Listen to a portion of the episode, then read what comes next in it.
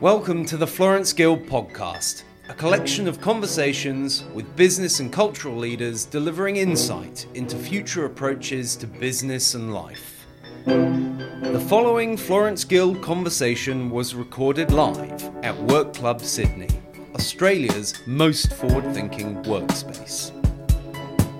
So, welcome everybody, and thank you for coming out because I know it's a crazy time at the moment. Most people are cancelling and it's just everybody's got the, the flu or whatever it is, right? So thank you very much for coming. I wanted just to spend a couple of minutes. Um, there's quite a lot of familiar faces that know what we do very well, and I think there's maybe some people who are not 100% sort of sure about what we do. So I'll just give a little sort of two, three minute background in terms of what we do. Um, we are passionate about what we call connected human ecosystems and wanting to be the smarts of buildings like this or precincts from a people perspective. And what that means is that we want to try and connect people within buildings better. And that is our members, that is tenants, that is visitors to buildings. That's our passion. So when you look at a building like this, we think of it not just as this floor, but what can we do to connect everybody in this building better? And create that sense of belonging, if you like, you know, where you actually want to be here, not because you have to be here. And given where we've been the last couple of years, that's probably more important than ever. Um, we work closely with landlords like Mirvac, who are very strong on the smarts of a building from an operational perspective, and we kind of go hand in hand in that and think if we deliver on that, maybe we can create a building of choice where you actually want to be. And we use the physical places like this. We use uh, increasingly F&B so that's particularly down in Melbourne at the moment. If you look at our Olderfleet site, there's a retail space, there's the cafe space. George is laughing, he knows. Uh, there's the Fryer restaurant. Um, there's a couple of bars. So there's a heavy p- part of F&B spaces as well, event spaces. And all of these physical spaces are really there to try and think about how do we connect with people? How do we connect with our members? How do we connect with tenants? And how do we connect with the wider public and community and how do we bring them into that precinct or building. So they're all important parts of this puzzle, this connected human ecosystem, and at least in my mind makes perfect sense when we say we're going to open a restaurant, you know, just in this period of time. And when we look, look at 200 George Street, it's this is the first piece of hopefully additional pieces that are going to come to that puzzle of how we um, connect everybody in this building better. So that's the physical side. The important part of that is to Florence Guild. And, and Florence Guild is the name for the experiences that we are creating of how we facilitate these connections. This kind of audience is hard to drive conversations because we're just too many.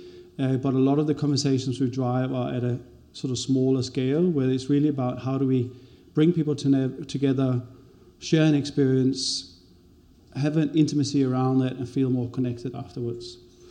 Um, so that's what we're passionate about. It means physical spaces. I'm not sure what it means in the future. You know, there'll be added components on how we execute on this idea of a connected human ecosystem. Um, but I'm very grateful that you have come tonight and, and will take part in the Florence Guild. So I'm doing a QA with um, um, Jamila Rizvi, and I'll ask you to come up um, and join me here on the stage. It's thank you. I'd, I'd, love for this to be a conversation more than just with uh, Jamila and myself, but it's probably going to be hard. But if there's an opportunity, if there's something that you're burning, you know, you want to ask a question at some point, or you want to disagree, agree, you know, I think let's let's try and make room for that. Um, so again, thank you for coming, and thank you, Jamila, for being here as well. Thanks for having me. Jamila, you, you have a lot of strings to your bow professionally, and you, you've gone through a lot um, already. So I think we'll, we'll, we'll, we'll hopefully cover quite a bit of it. Um, but in terms of your professional scope, Chief of Content at Future Women, I'm just having to read this up. I couldn't memorize this. A columnist of the Sydney Morning Herald and The Age, podcast creator and host, as well as regular TV commentator, a best-selling author, And I know there's another book that you're working a lot on at the moment. Maybe there's time to talk a little bit about that one. Uh, political media advisor, and the list goes on and on and on. And then um, your mom to six year old Rafi, and partner to Jeremy, and you expiring and ongoing health battle with, uh, with a rare brain tumor, too, which we may cover a little bit. So let's sort of ease into things and start by talking about work. Sure. If that's okay. Could My you... boss is here, so everyone protect me if I say too Who's much. the boss? Is that DJ? Is he? Is, where is he? DJ's everyone's boss at Future Women. exactly right. I was going to say that's that's nothing new. Um, could you tell me about the sort of work you're doing now and how you balance a full-time role and uh, with a portfolio media career? Oh yeah, sure. So um, look, I think I'm someone who had a really traditional career early on in that I went to work for uh, the government in Canberra. That's where I grew up, and I worked. Look, I, I, worked for Kevin Rudd when he was prime minister, so I didn't work full time. I worked double full time, uh, and was very sad.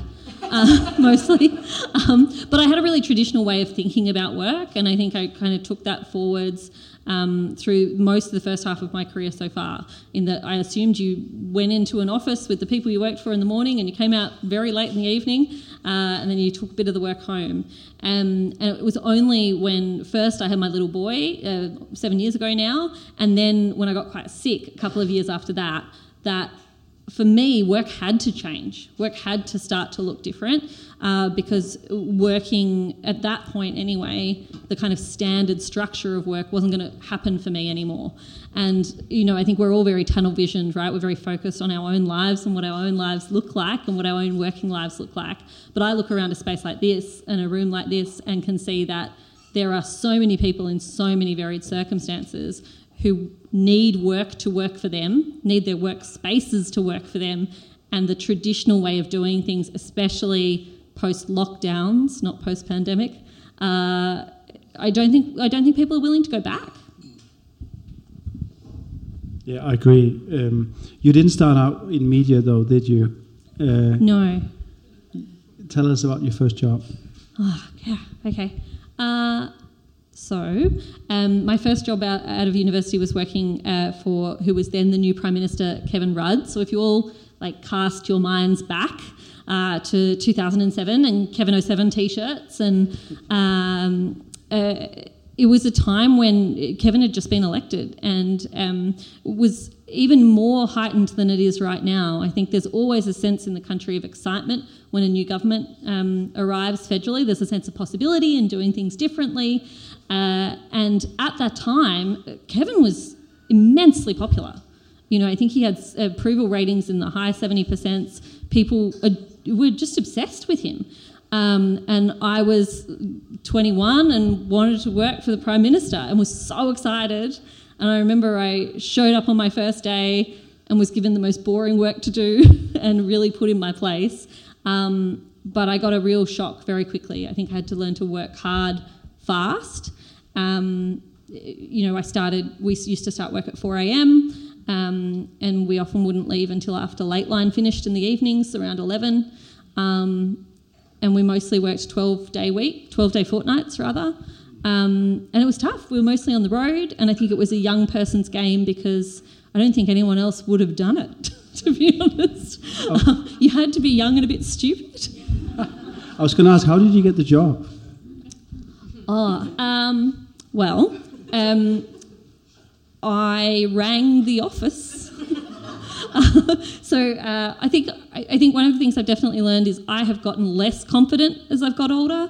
You know, and I think a lot of us would see it in kids or if you've got young people in your life. Like I think you can be full of confidence at 18, 19, 20 before the world's taught you to not necessarily have that much confidence. And I was one of those kids, and um, I had met Kevin Rudd in passing at an event, and he'd made this joke at the time, and he said, "Oh, one day you should come and work for me." And so I just took that very seriously, and so I, I, I, this is going to show how old I am. I looked up the Prime Minister's office number in the white pages, um, and I uh, called, and I think they got confused at reception, and they thought I must be applying for a job that did exist, so I just kind of went with it.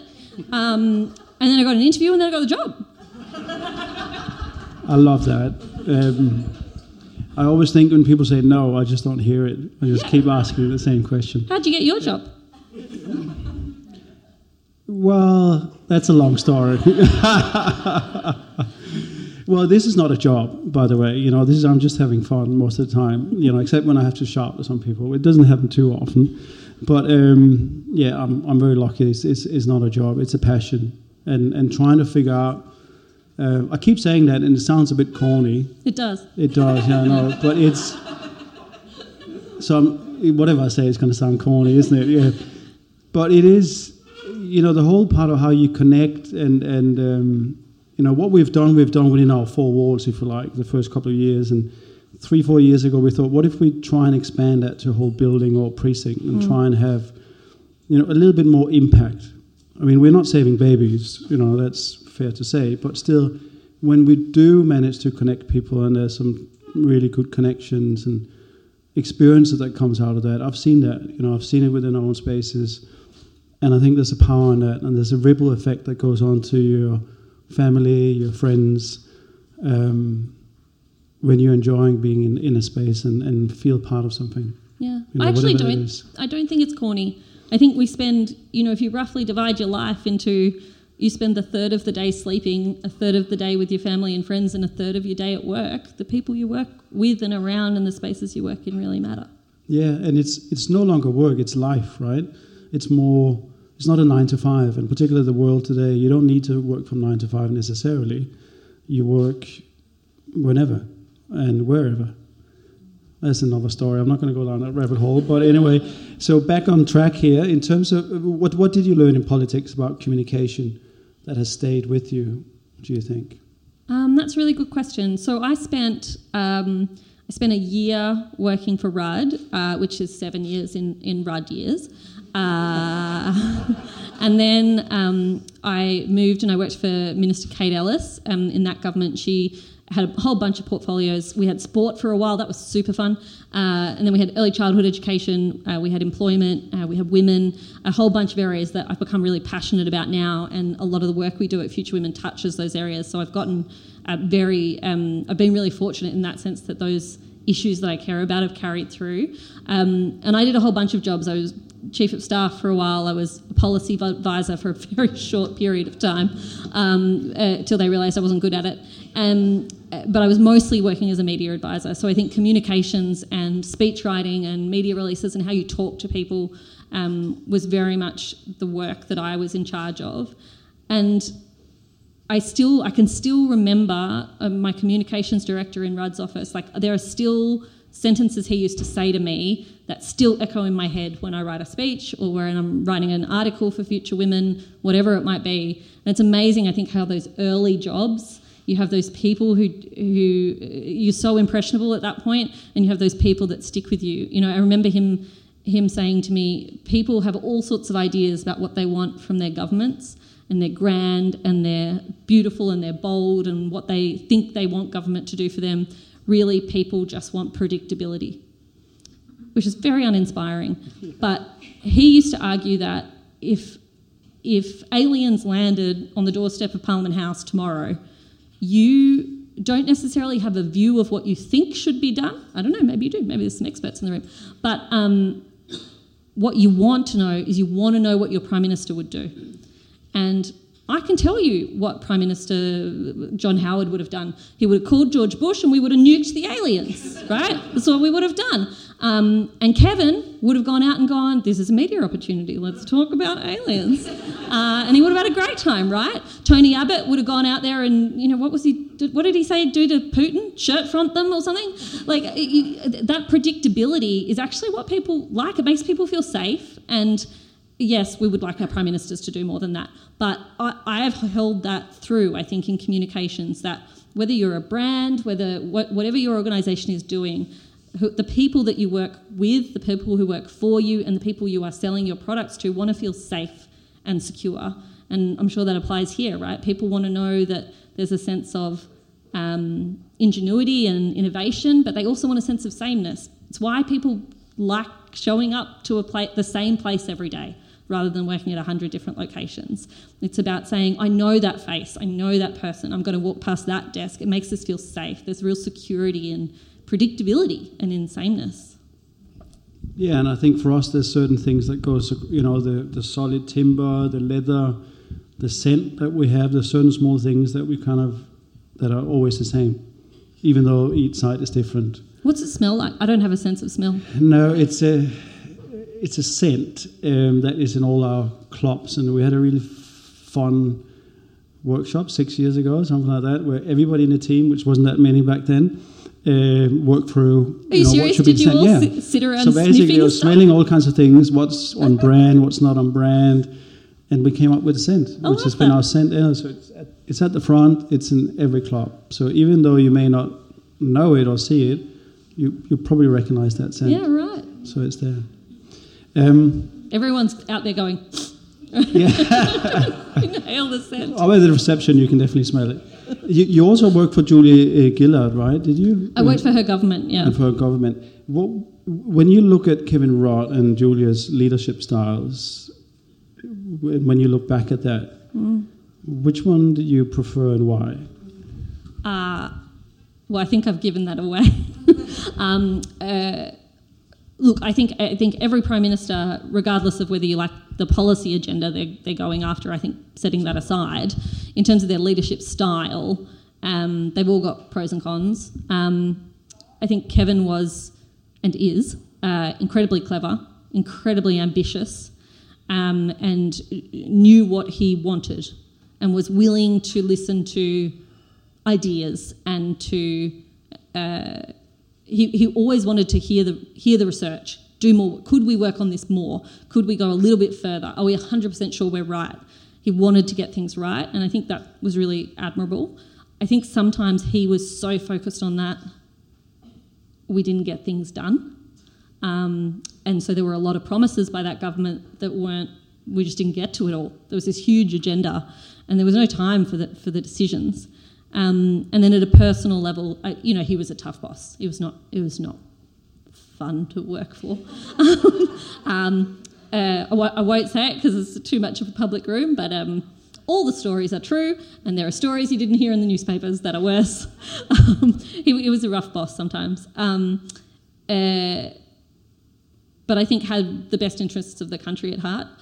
I didn't work as closely with Julia Gillard, but I've worked with her quite a lot since. Um, and I think we will look back on her one day and history will be very kind to her. Um, I think that government and that parliament got a lot done in really difficult circumstances, and that was because she was a phenomenal negotiator. And I think the media were cruel to her, and I think the public didn't like the way she got there, which was fair enough. But I think that meant we couldn't judge her prime ministership on its merits at the time. And I think she was an extraordinary leader and in- incredibly kind and empathetic. Uh, like, I think her team, I've never met people more loyal to their boss. Thank you. We just had a federal election. What do voters value most in a leader and a government? Is that that predict- predict- predictability? I think that's what I think that's what makes us feel safe. Um, what do people value most in a leader and in a government? Look, I think it's going to be really interesting, right? Because I don't think people feel like they know Anthony Albanese very well yet, um, which I find fascinating because people said that about Scott Morrison three years ago, right? There was this sense of, oh, he just kind of showed up and uh, suddenly he's the prime minister, uh, which is what has to happen when you have 10 bazillion prime ministers in 10 years. Uh, you can't know them all very well. Um, I think what Albo will be really interesting um, to watch. I worked with him a bit when I when I was in government. Um, he's got a really strong sense of fairness, um, and uh, he, you know, I, I think we've all heard the story now about him growing up in housing commission with a single mum who was very unwell, and. I, I, Yes, politicians trot out the same story again and again. They all do that, but I think for him, he that really shaped who he is and how he thinks about the world. Um, and I do think he thinks to he thinks about the most disadvantaged person and the person that in their everyday life isn't thinking about government, they're just trying to get by. Um, and I think that will hold him in really good stead. Uh, having said that, I think this government has, and we all know this, has come to power at a pretty rough time. Like, if you were going to choose when you were going to lead a government, you wouldn't say, I'm going to take the war in the Ukraine, I'm going to take a high cost of living, and I'm going to take a pandemic that's still going. Like, there's a lot going on in the world um, uh, that I think would be causing some anxiety. But we've got to remember yes, we've got a new government. Parliament hasn't sat again yet since the election. That's ne- that's next week. So that's when they actually get to start doing stuff, and I think that's when you start to see the measure of a government is what they prioritise, and what they prioritise in those first hundred days of the parliament will show you what they really care about and what they think is most most important. Um, and I know they've got, for example, um, uh, paying. Uh, requiring companies to pay domestic violence leave is on the agenda for the first week, which I think is really exciting. Thank you. Um, I'm interested in, in democracy and the way it, it governments are structured at the moment, whether that's I'm di- diverting a little bit here, but in terms of how, how relevant that is, because from a personal perspective, I have certain views on particular issues that are not the same if I vote one or the other. So it, it's hard sometimes to pick when you have different views on different topics. Mm. And I think it's, it's um, increasingly hard in, in an environment where change is happening so fast and you're basically just voting somebody in for four years. And it's, um, do you have a view on that? Do you have a I, I think what you said is really um, quite an accurate description of how people feel at the moment. Um, I do think democracy feels like it's moving very quickly um, at, right now, especially in Australia with the sort of the churn of, of, of leaders. Um, but I think more broadly, I think Australia's system is starting to feel that two party system is starting to feel a bit outdated. Um, and I think there are a lot of Australians who look to Europe and kind of go, well, why shouldn't there be 10, 15 significant sized parties or three or four major parties? And coalitions are required so that, as you say, rather than choosing A or B, I've got a bigger choice of people who not just would be in a parliament uh, but people who could actually be part of a government. Um, and I think that move towards coalition governments is something we're going to see more of in Australia. We're already seeing it in some of the state and the territory parliaments. Um, the ACT government, for example, has a Greens minister. Um, but I think we're going to see it federally, and we saw that with the election of the independents. Um, we uh, saw that with the move to minor parties across the board. Um, the, one of the reasons I don't know how many people are nerds like me and actually sit there and watch the election night coverage, uh, but one of the reasons everyone on those panels was not calling everything anything, and a lot of people were going, "Hold on, Labor, Labor's won. Why aren't they talking about that? That feels significant." Uh, it was because the numbers were so hard to follow because most of those seats weren't Liberal versus Labor anymore. There was a third player in so many of them, whether it was an independent or a Green or whoever it might be. Um, so I think our, our political landscape really shifted this year, and I think it reflects what you just said that there are a lot of people who feel dissatisfied with, I have to choose one or the other. Um, and I do think we'll see smart, opportunistic people start to fill those, those gaps. Your next career move was uh, Mamamia. Tell us about what that company looked like when you started there. Oh, um, tiny. uh, we worked out of a, a, a, little office that was supposed to be a shop front um, uh, down in Pyrmont, and I think there were. I was I was hired to lead a very impressive editorial team of two people, uh, and uh, there were four of us trying to write stories every day. And I think we had a couple of other people in, in sales, and uh, you know a guy that did our IT on the other side of the world uh, we were making it up as we went along. I think I um, at, at, that time it was a really strange jump for me, jumping from politics to uh, not mainstream media but kind of more boutique media.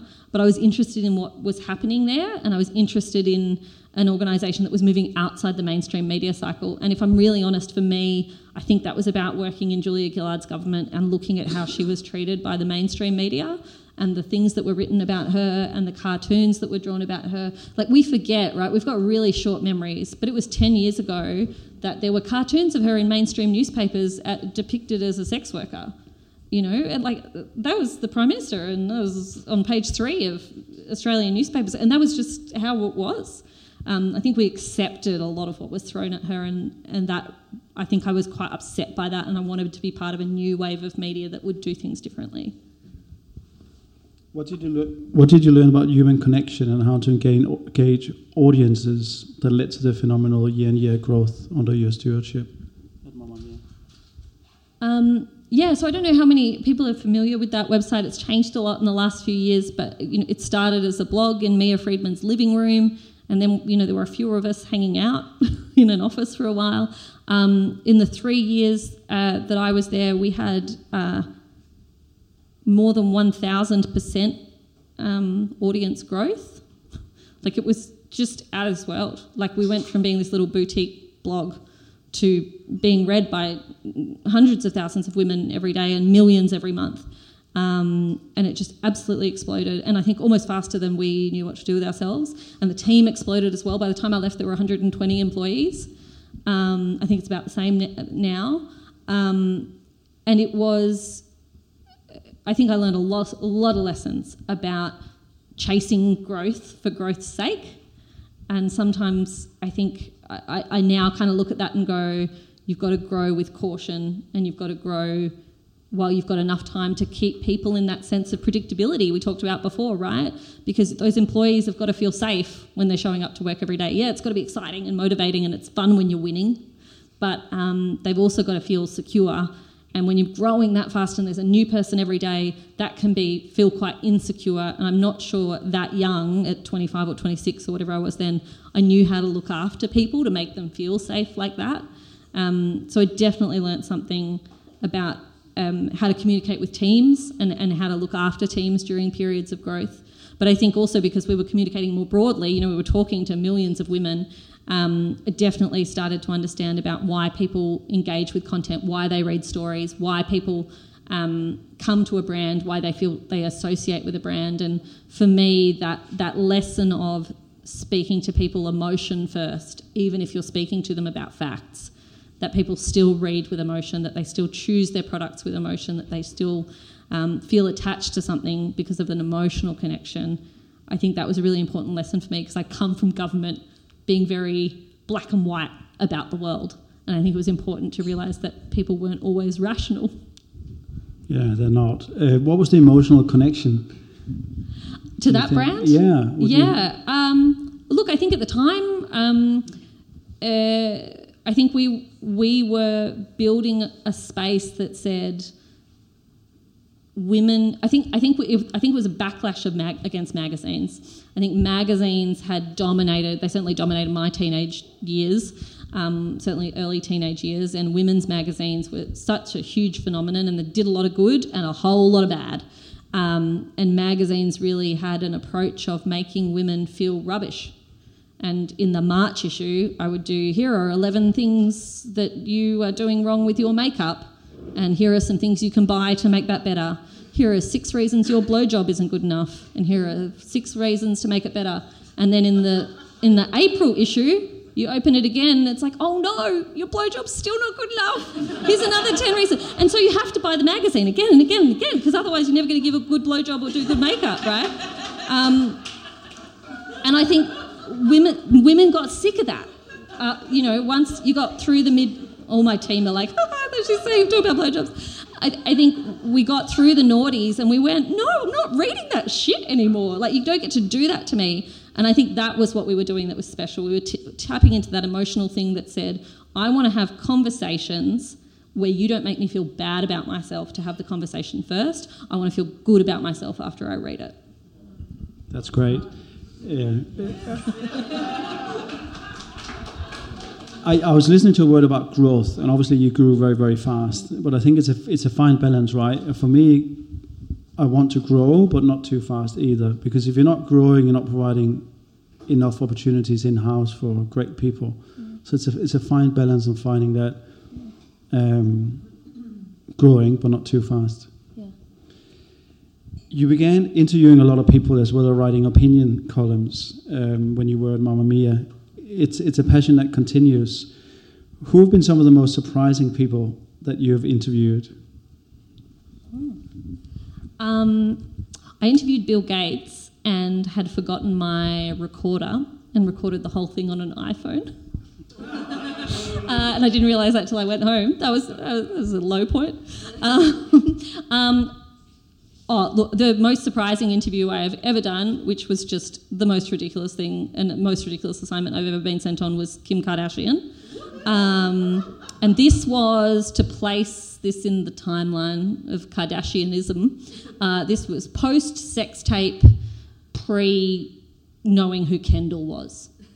If that sort of, yeah, gives you a sort of point in time. Um, and I, I, don't know how many media folks there are here. Helen would know this world well, where you show up and you get to the hotel and you check in downstairs as the journalist, and they say, okay, you have got, in this case, I had 14 minutes with Kim. Don't know why I couldn't have 15. Anyway, 14 minutes, and then they get one minute, they get rid of you, and they get the next person is, and she does 100 interviews. Um, I had to sign a disclaimer that I wouldn't ask about Kanye, that I wouldn't ask about this, and I, had to, I couldn't ask about anything interesting.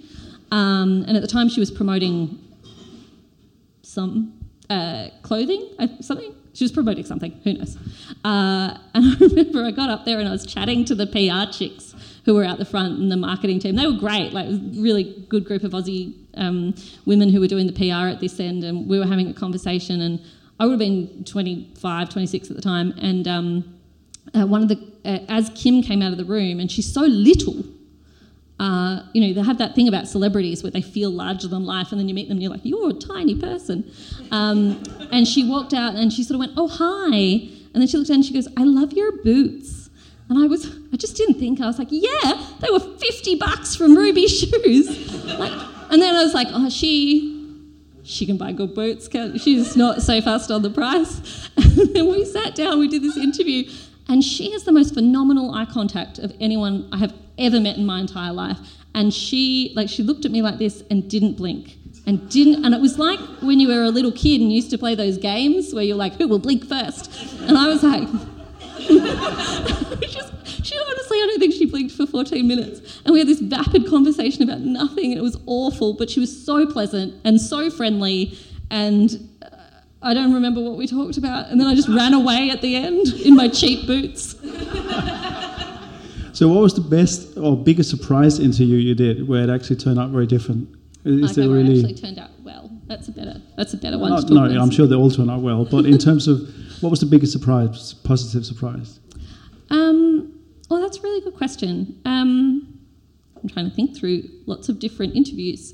Um, I spent some time so I, I, do this podcast called the Briefing Podcast, and I host the Weekend Show, which is just the fun show where you don't have to talk about the news; you just interview someone really interesting. And the week that Grace Tame won Australian of the Year, we had her on that weekend. Um, so it was, it was, very early. She was really new to the media. She had um, she didn't think she was going to win. Um, no one thought she was going to win. It was a real shock, and so it was it was a very new world for her. Suddenly doing all this press. Um, and I always say at the beginning of that interview, this is not a gotcha interview. I'm not Leigh Sales on 7:30. That's not what this is about. And my job is to tell your story in a way that's going to be interesting and engaging. I'm not out to get you. So if I do ask a question that makes you uncomfortable, you just tell me, and we will get rid of it. Like I, I, that's not what we're about. And um, I reckon I won't say what it was, but I reckon I've interviewed 400 people for that ish for that podcast now. She's the only one who's ever taken that card and said, Don't ask me that. I don't want that in there. And I remember just thinking, it was less about the question, it, it was more of what extraordinary power and sense of self when this is your first week with the national media staring at you to have that kind of presence of mind and sense of self to go, no, I don't want that. And I've never had anyone else do it. Oh, fascinating. So you're a mom of a young boy, which I said earlier. Uh, you write and speak mostly around gender issues. Uh, tell me about how the way you work is important uh, role modeling for him. Yeah, I think it's important role modeling for my little boy because I do work and I prioritize my work and I care about my work. I don't prioritize my work over him, but it is one of the, my many priorities along with him. Um, and I think uh, importantly, I have a, I have a male partner who is doing, I, I think, even more important role modelling. um, which is role modelling a father who works and spends a lot of time with his child and raising his child. Um, I was giving a speech earlier this morning about women's economic security, and I was pulling some data for it, and there's a there's some work that's been done that shows that the single greatest indicator of a child's success outside of being born, in, born into poverty is how much time they spend with their father in the first eight years of life. Um, and most kids, not all, most kids spend more time with a female carer or parent in that period. Um, I find that really interesting, that really matters to me. Um, and I want my son to see that mum goes to work and that work is important and that mum cares about that as well. Um, because one day he's going to be in the workforce working with women. Who knows? He might live with a woman or be married to a woman one day. I don't know. But I want him to go into the world as a respectful person who recognises everyone has needs um, and everyone has desires and wants and priorities that are not him, including his mum. Yeah, that's a good way of looking at it. Has the pandemic changed the way families share work, do you think? My family shares work or other families share I think in general. Mm. Um, the pandemic's definitely changed the way we share work, uh, but ha- perhaps not in the way you might expect. Um, I think, uh, you know, certainly the positives are obvious. Um, what we've already talked about, um, the flexibility that I think the pandemic has afforded us, the the kind of presenteeism, the idea of unless you're in the office and I can see you, you're not working. I think moving past that has really helped and will really help women in particular. Um, but for the most part, I think the changes around work and the pandemic have been bad for women. Um, uh, women were the first ones out of jobs in Australia when the pandemic first hit, particularly poorer women and women of colour. Um, interestingly, women were the first ones back into work after, as soon as lockdowns were over, but a lot of those women took more insecure work, uh, lower paid work, and more part time work. Um, and because of that, women's jobs have just become more precarious uh, because of the pandemic. And I think there's also the labour we don't talk about enough, right? Which is the labour we don't pay for. Um, uh, so much work, and you know there'll be parents in the room now, and, and people who were who were living with young children during the pandemic. Like homeschooling was shit. like it was an emotional time for everybody. Uh, it was a huge workload, and also supporting you know young people or children who were trying to figure out this scary thing that's happening globally. It was a huge amount of work, and I think we like to paint this picture that the average Australian household looked like parents came home from work and there was this flexibility and they did it as a team. The data shows the opposite. The data shows that women's unpaid work went up by 80% and men's did by 15%. A lot there were a lot of dads who went home and went into the study and closed the door. And mum was at the kitchen table doing everything. Um, that was not every household. Um, absolutely not. That wasn't my household, thank God. Um, uh, and there are, I don't want to discount the fact that there are some incredible men who got their families through this pandemic, but the data tells us on the whole that wasn't mostly what was happening. Interesting. Okay, in the in the spirit of time, I'm moving on a little bit. You've co-authored a book about how work and relationships are changing as we emerge uh, from the pandemic. What do we know about how workplaces have changed and what's likely to be permanent and transient about the nature of work? Um, wow, great question. Um, yeah, so I'm, I'm working with Helen and DJ at Future Women. These days, we're sometimes in and out of the uh, in, in, and out of your fine premises uh, in multiple cities. Um, and Future Women is an incredible brand that's doing work in the gender equality space. We work with women in leadership. Uh, we work with men on how to overcome unconscious bias and how to be contributors to gender equality. And we work with workplaces to talk to them about the employment of women and how they can be doing better. And we got bored and locked down, so we wrote some books, which was silly. Uh, it's hard to do that. Uh, one of the books we wrote was Work Love Body, which was released last year, and it's three different women's uh, very well researched uh, perspectives on how women's lives in Australia will change uh, beyond lockdowns. Um, and one of the chapters focuses exclusively on work and how workplaces will change.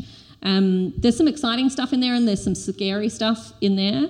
Uh, there's certainly some positives, I think, in that um, we're finding uh, the data is telling us that people feel more comfortable bringing their whole self to work, which I think is a wonderful thing. Uh, and I think that came from a lot of us sitting there on a Zoom call, right, and being like, "Oh, look, that's Ben's cat, and that's so and so's kid," and you know, you did you did start to get that sense of people as whole people and what they were outside of work and what their home life was like outside of work. Um, I think that was a huge positive. I do think flexible work is something that will stay. Um, and I think that sort of disruption to the this is the way we've always done it, we have to be in the office uh, sort of view, um, I think that's changed for good. I don't think we're going back, and I think that will ultimately be really good for women. Um, but there are some also some real negatives. Um, and they're hard to equate because sometimes it sort of pushes on both sides of the equation. Uh, but women suffer from not being seen in workplaces, particularly young women um, who are graduates or in the first few years of their careers. If they're not physically seen by superiors, who are often going to be men, um, they don't get the same opportunities, and it's hard to be seen and make yourself seen to someone who's not your immediate boss if you're on a Zoom call. Um, so there are definitely challenges there. And I think the current economy presents um, some enormous scary stuff, you know, uh, when we think about what the future holds and uh, what's going to happen if inflation keeps going upwards and what that means about cost of living and what that means about the cost of childcare and what that means about families saying, is it worth mum going to work if childcare's that expensive, you know, and making some decisions that set us backwards. Um, I think there are definitely things to be scared about. But on the other hand, I've done. I've used more than two hands. Sorry. Uh, on the there are. Uh, yeah, sorry. On the other foot. Um, I think there are exciting things. You know, Australia has the largest part-time female workforce in the OECD. More women work part-time in Australia than any other OECD country. Um, that's a massive untapped market. We're talking about labour shortages and skills shortages. There are all these women who they're not unemployed, they are simply not participating in work. And I think programs like some of the work we're doing at Future Women and working with governments as well, programs that can incentivise those women to consider work again, um, investing in childcare, investing in paid parental leave so work is attractive for them there are solutions to our workforce problem that are right here if we want to do the work. I agree. Um, I, I, have a comment on the authenticity and bringing your whole self. You know, it's something that yeah. we've always talked about as Work Club, where as a team member, you you're encouraged to bring all of yourself and not leave anything at the door. So when you arrive, you're the same person as when you, uh, you know, before you walk through the door and, and that authenticity, there's been a lot of talk about that. And it's almost, I'm just sort of conceptually thinking sometimes that authenticity can become almost too much. You know, if somebody have got no filter and telling someone else, I don't like you, you know, I don't like what you are saying. Um, so there's a balance also of going too far, mm. where you got to have empathy and manners and be, be, respectful to other people too, right? So it's it's we're going to be careful it doesn't go too far as well. Yeah, no, I think that's a really good point. Um, eh, there's a line, right, where that is professionalism, yeah. and also getting along with colleagues and being able to work with clients. Um, and yeah, I do think I do think that is a hard line to manage, and I think particularly for um, not so much my generation, but the generation coming through that sort of Gen Z generation where you've lived your life on social media and you've lived your life being told you should share everything. Um, I think that's particularly hard to navigate when you when you start working. Yeah, and when when you want something, you want it now, right? And if it's going to take a month or 12 months, that doesn't work either. That's not Gen Z, that's everyone. we all want everything now. Yeah, maybe. Um, okay, let's move on from that one. If you're okay, you, you, you got on well a few years ago. Are you okay talking about yeah, that? Yeah, yeah, that's fine. Um, can you share a bit about your journey to date? Uh, yes. Um, so, about uh, four and a half, getting moving towards five years ago, um, I very unexpectedly, I was mostly feeling very well at the time, was diagnosed with a rare kind of brain tumour. Um, it was a massive shock. Um, the only symptom I had at the time that I realised uh, was that I'd missed a period, so I would not have in a million years put those two things together. Um, but clever doctors did, so I was really, I was genuinely very lucky um, that they put that together and put that together quickly. Um, and so I had uh, brain surgery in January of 2018. Um, and then little bugger grew back straight away, and I had brain surgery again in um, September of 2018, and then it grew back straight away. and then I did uh, eight weeks of radiation in um, 2019, and uh, since then, uh, knock on wood, um, I haven't had any tumour growth, but I have had to adjust. Oh, I didn't do it, but thank you.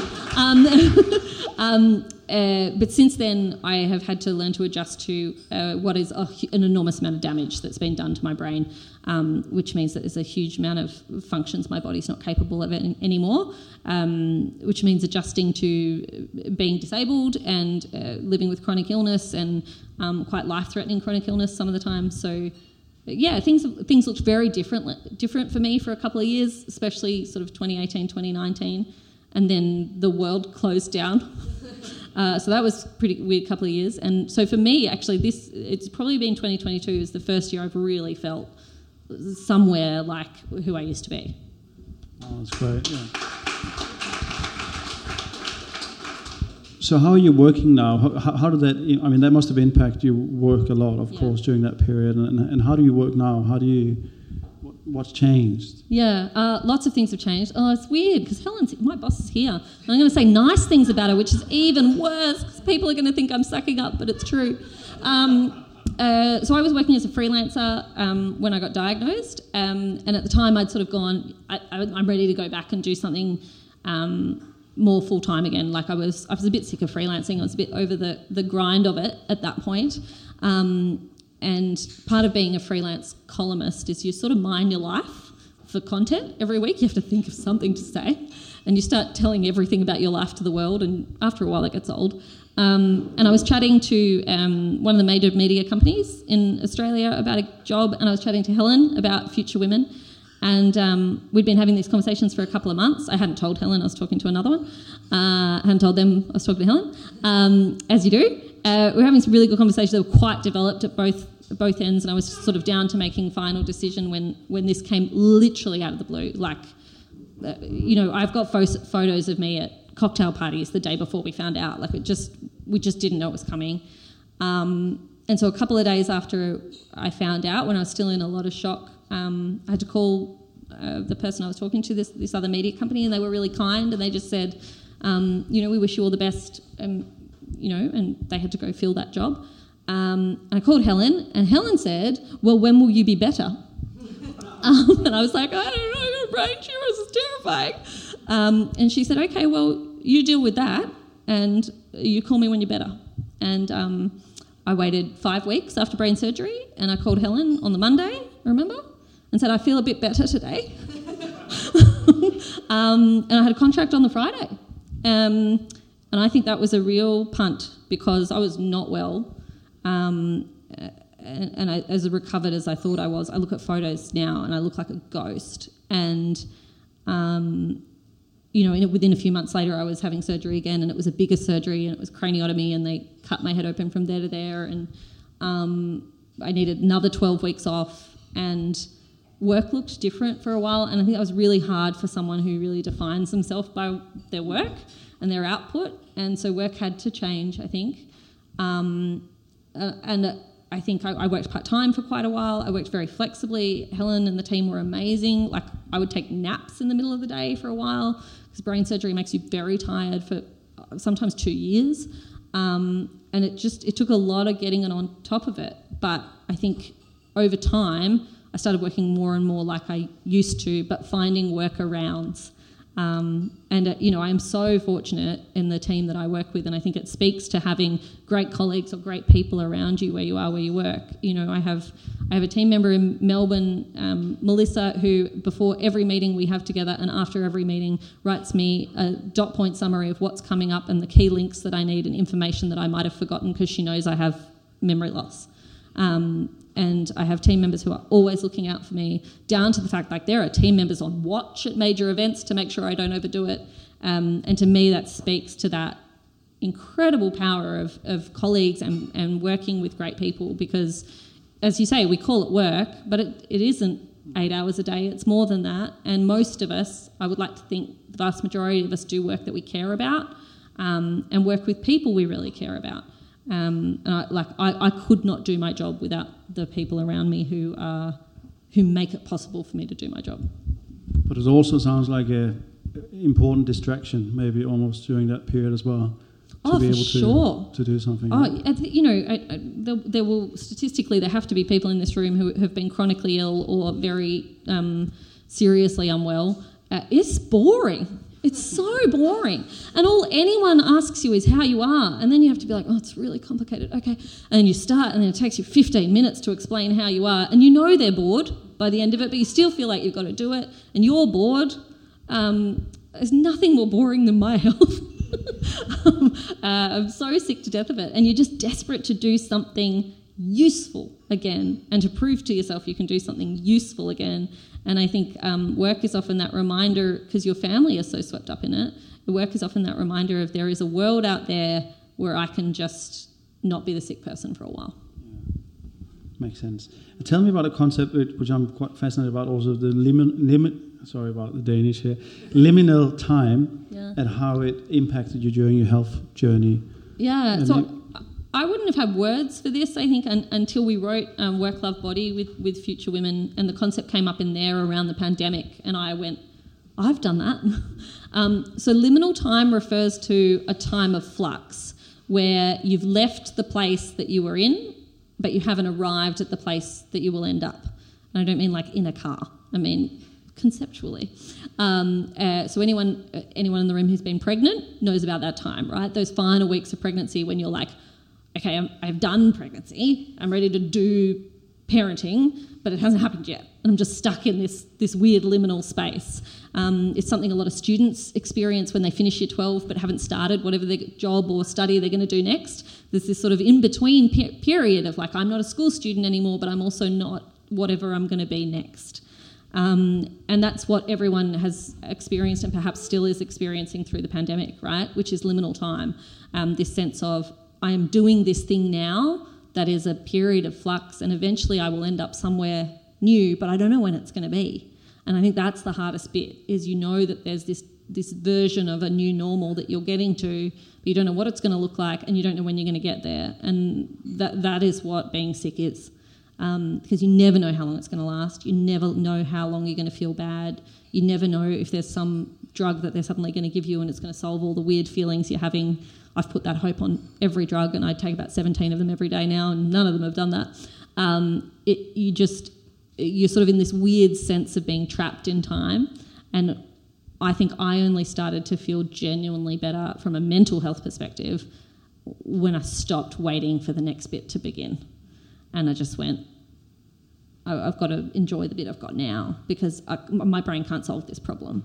Um, and I think that's what a lot of us have started to do through through the pandemic is sort of go, okay, life can't actually be on hold for, forever. There has to be some new way of doing things. Yeah, and, and from a global perspective, also, I, I feel like this liminal time is almost a constant going forward. You know, this constant change and not knowing and having to react in real time almost. I think uh, something I think a lot about is how do you structure a business in such a way that it allows frontline, you know, every person in the business to make decisions quick and in real time, and not having to go through a structure that just delays everything because I think the world we are, we're in and we continue to move to move forward in is is almost liminal, you know, at all times. So I'm not sure it's just just a period. I think it's almost a constant.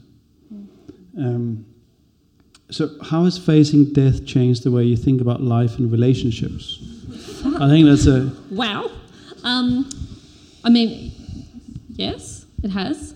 Um, yes. I promise this isn't the first time I've thought about it. Um, no, it's definitely it's definitely changed. It, I mean, it's changed a huge amount of things because. Um, uh, you know, I, I, ev human beings are the only species that live like we're not going to die, right? Animals don't do that. Um, animals live a very functional life, whereas human beings just act like that's not going to happen, and it's a shock when it enters our our world that someone in our life is sick or someone's existence is about to end, and, and yet it's the only certain thing. Um, and I was certainly one of those people, and I just had never, I just had never really thought much. I, I think about um, the fact that my own life was finite. I knew that, but I sort of didn't really think about it. I'm still going to try and hack it, though. you know, we're working on biohacks and all kinds of things. You come up with something, okay? Yeah, that'd yeah, be good. You know. um, I appreciate that. Keep me posted. Um, yeah, I don't, I don't really know what I've learned from it. I think, I think it's changed a few things. I think I am more conscious that everyone I meet and everyone I work with has something going on that I don't know about. And that sounds obvious, but I don't think that was something I thought about very much day to day.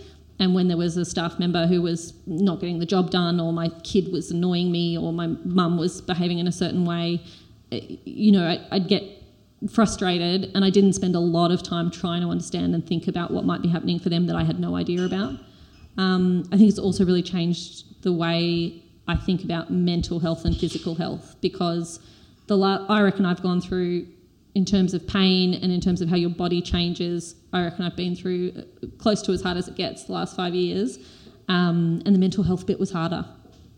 Like the, the, the mental health bit was harder, and so I think that has changed the way I think about um, mental illness in a big way, um, because I think all of us could be quite.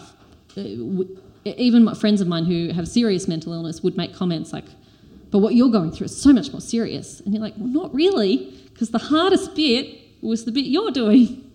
Um, uh, so I think it, it, I've probably made some shifts in that in that regard too.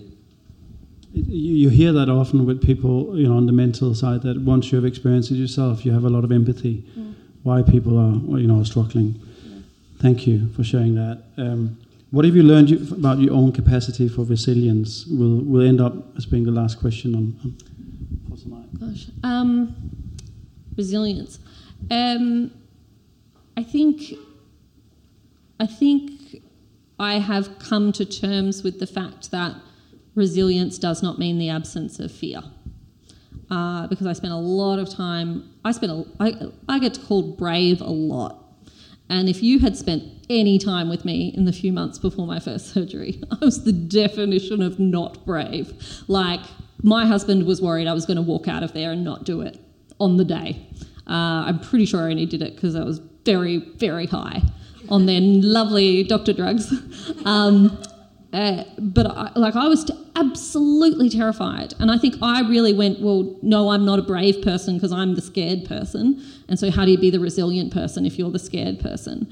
And I think uh, that that understanding that uh, genuine bravery is not not being scared. That's stupid because if you're not scared of having brain surgery, that's a bit silly. Uh, it's a scary thing to do.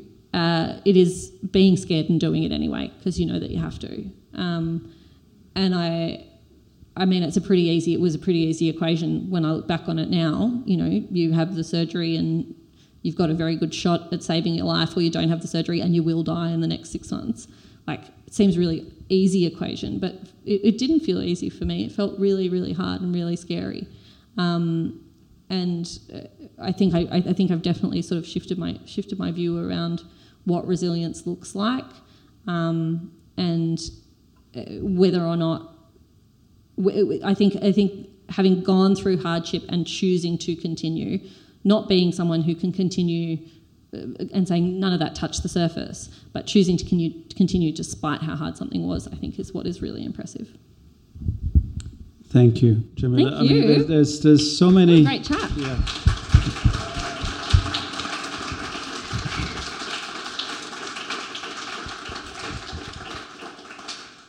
There's so many pieces in there that could be Florence Giltz on his own. Just resilience as a topic, I think, is just fascinating, and we could talk about for hours.